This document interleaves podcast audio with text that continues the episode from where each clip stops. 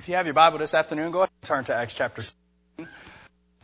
The book of Acts is famous for its emphasis on go, but it's not as famous for its emphasis on no.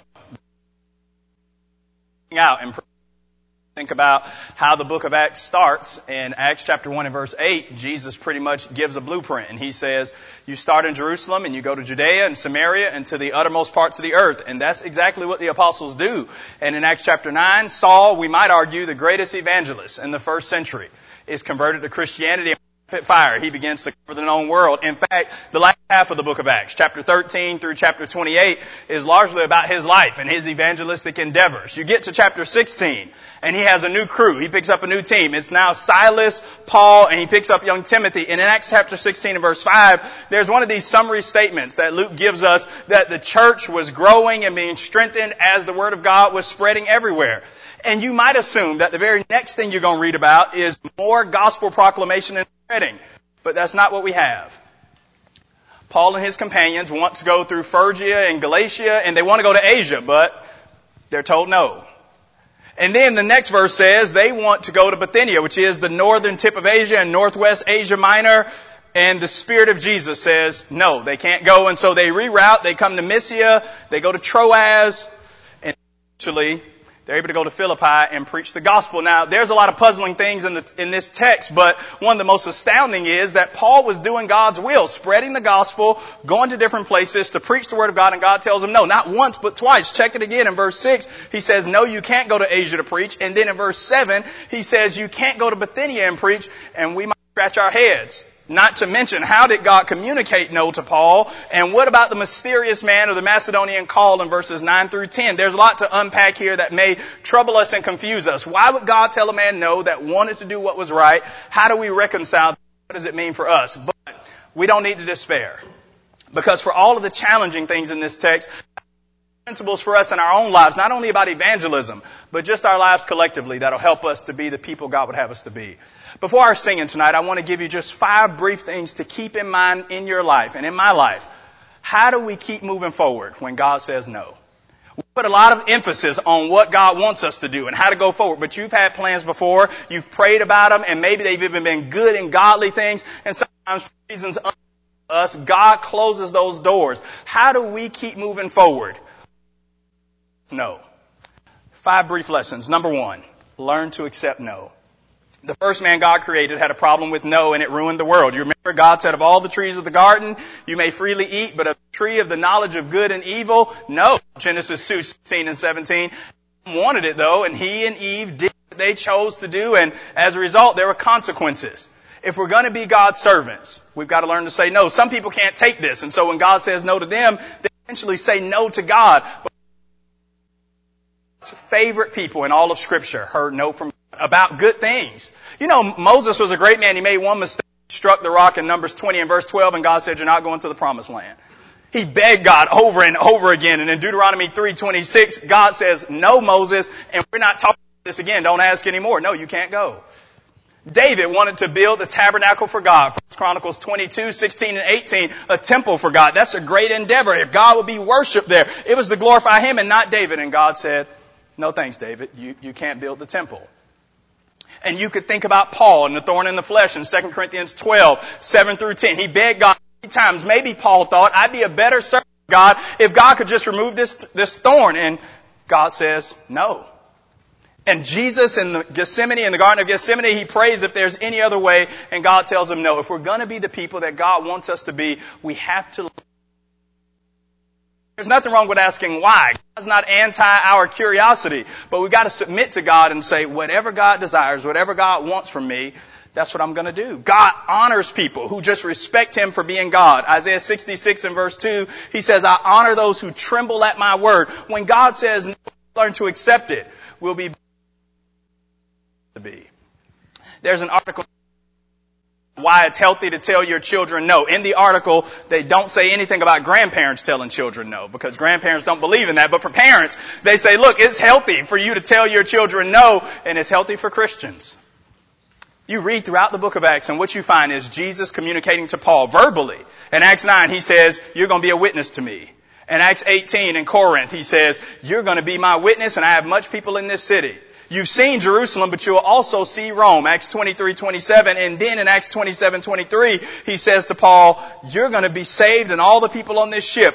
Why, what does that have to do with God telling Paul no here? It is to say throughout the book of Acts, we may get the idea that Paul's sort of doing his own thing. He's a manager, a boss, a CEO, calling his own shots, doing his own thing. And instances like the one we find in Acts 16 are a reminder to us that Paul was not in control. Paul was taking orders from somebody else, and we are too. I don't know all of the reasons why God told Paul no, but perhaps one of them is just to remind Paul of who's ultimately in charge. Paul doesn't go where Paul wants. He doesn't call his own shots. He does what Jesus says. All authority is given to me in heaven and on earth. Matthew 28, 18. And it's true about Paul, it's true about us. Number two. When God says no. If we're going to be God's servant, how do we keep going forward when God tells us no? We've got to look for the Lord's direction. Paul and his companions, they let God direct their steps and order them to the places that God wanted them to go, and you and I learn to do the same thing. Look for God's direction. A good man's steps are ordered by the Lord, and he delights in his ways. Psalm 37 and verse 23. Many are the plans of a man, but the Lord directs his steps. Proverbs 16 and verse 9. We often make many good plans, things that are good. What Paul wants to do in Acts 16 is a good thing, but he lets God direct his steps. God is the one that's totally in control, and you and I have to learn how to accept that even when God says no. Trust in the Lord with all your heart. Lean not to your own understanding. In all your ways acknowledge, and He'll direct your paths.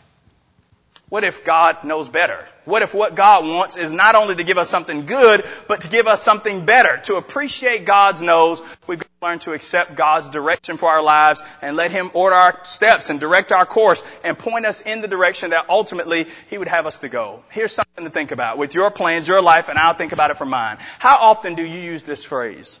If the Lord wills.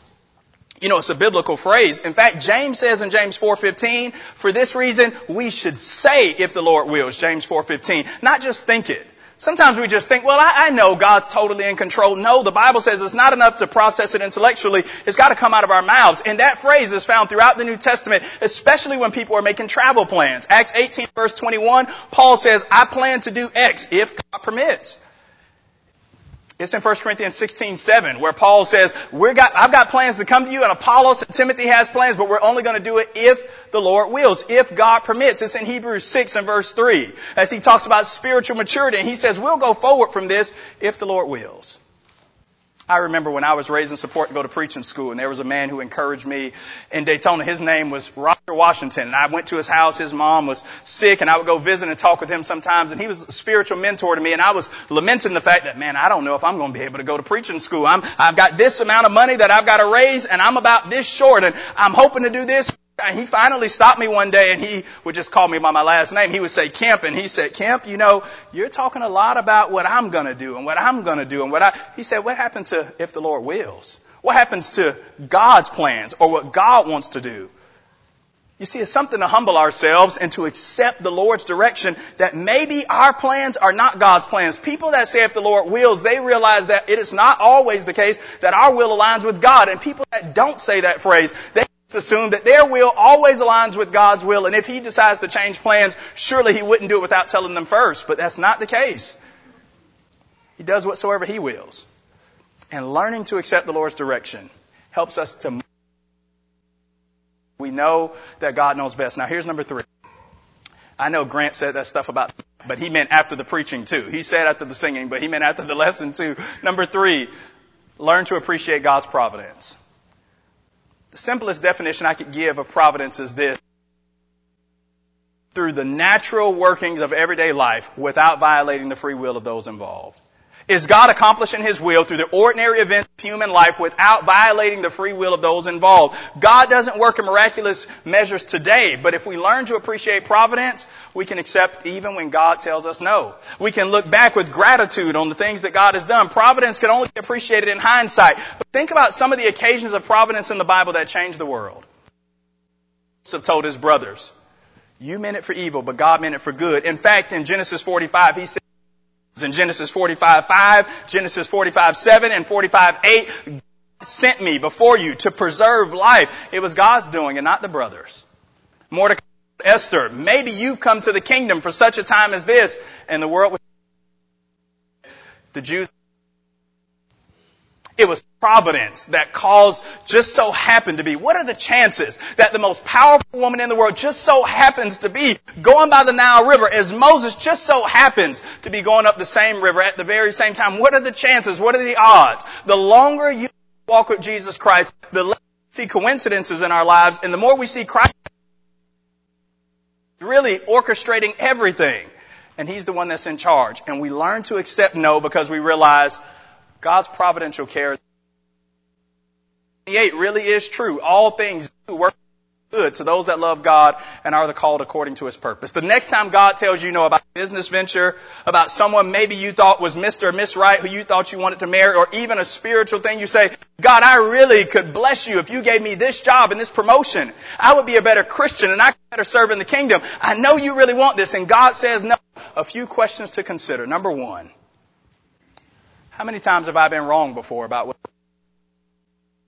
Number two, how will this decision look even if God says no in a few days or in a few years or from eternity's perspective? Number three, when has God ever led me astray? When has God ever led me astray or ever done me wrong? Providence allows us to look back, and as we learn to appreciate it, we learn Mark 7:37. He really does do all things well, and we learn to trust Him even when He says no appreciating the providence of God in our lives helps us to keep moving forward even. So here's number four. I believe it was Mark Twain who said, most people don't recognize opportunity when it knocks because it's dressed up in overalls and looks like work. We don't really want to do what God, listen, companions there don't know, but then in verse 10 after the Macedonian call that we all about, the text says, we realized immediately that God called for us to preach the gospel to those in Macedonia and they went. How do you move forward? No appreciate all the doors that are already opened around you and say yes to those things. Sometimes people say, if I got this promotion at work, I know life would really go my way, things would really go well. What are you doing with what you have? Degree, God, if you could just get through this, why do I have to keep taking this class? What are you doing with the knowledge you already have? And if I yes to a Bible study, I know for a that this would lead to great things and that would be great. But if God keeps closing that door, the study can't be arranged. What are we doing with the people that are right in front of us that we might very well be overlooking? What Paul and his companions show us is this. We can keep moving forward even when God, when we learn to walk through the doors that are already open. To launch out when God says, yes, Ruth didn't wait to meet Boaz. She said, you know, Naomi, I'm just going to to the field. Her persistent spirit met God's providence and opportunity and great things happen. Nehemiah and his companions, they just, Nehemiah 4, 6, great things just happened. It changed and changed the history of God's people. Jesus said, don't say there yet four months and then comes the harvest. Look out on the fields. They're white already to harvest. Out into the doors that are already open. That's what Paul and his companions did. You know, it's interesting. He wants to go to Bithynia. God says, no, you can't go. Paul goes where God sent him. And you Peter. We read in 1 Peter chapter 1 and verse 1, there's a church in Bithynia. Christians are already there. One of the things that Paul hated to do was to preach the gospel where it had already been named, Romans 15 and verse 20. And perhaps God told Paul no, because if Paul, Silas, and Timothy had gone all that way to Bithynia and found there was already a church there, nobody would have been more frustrated than Paul. Maybe the no was saving Paul from Paul. And so when the door was open, he took it. Now here's the fifth and final. How do we keep moving forward when God says no? We've got to learn how to look back with gratitude. We've only got two minutes to do this, but turn your Bible to the book of Philippians. Hold your hand in Acts 16 and turn your Bible to the book of Philippians. Look back with gratitude. You know, this is impressive to me. It is the case potentially that the man who wrote about the no in Acts 16 met Paul because God told him no. In Acts 16 and verse 11, very first time in the book of Acts, you read of the we passage, the we passages in the book of Acts, which means Luke, who's writing this, probably met Paul in Troas. If God would have said yes to Bithynia or yes to Asia, Luke, and what would we have been robbed of? Of Acts, the detailed historic account of Jesus' birth in the book of Luke, Paul says, hey, God told me no, but in verse 11, he meets Luke, and our lives have been changed for it. But not only that, God told Paul no, and Paul ends up Macedonian. Philippians have blessed your life and my life because Paul wrote this book. Paul says in Philippians 1 and verse 3, I thank God upon every remembrance of you, always, and every prayer of mine for you all, making requests with joy.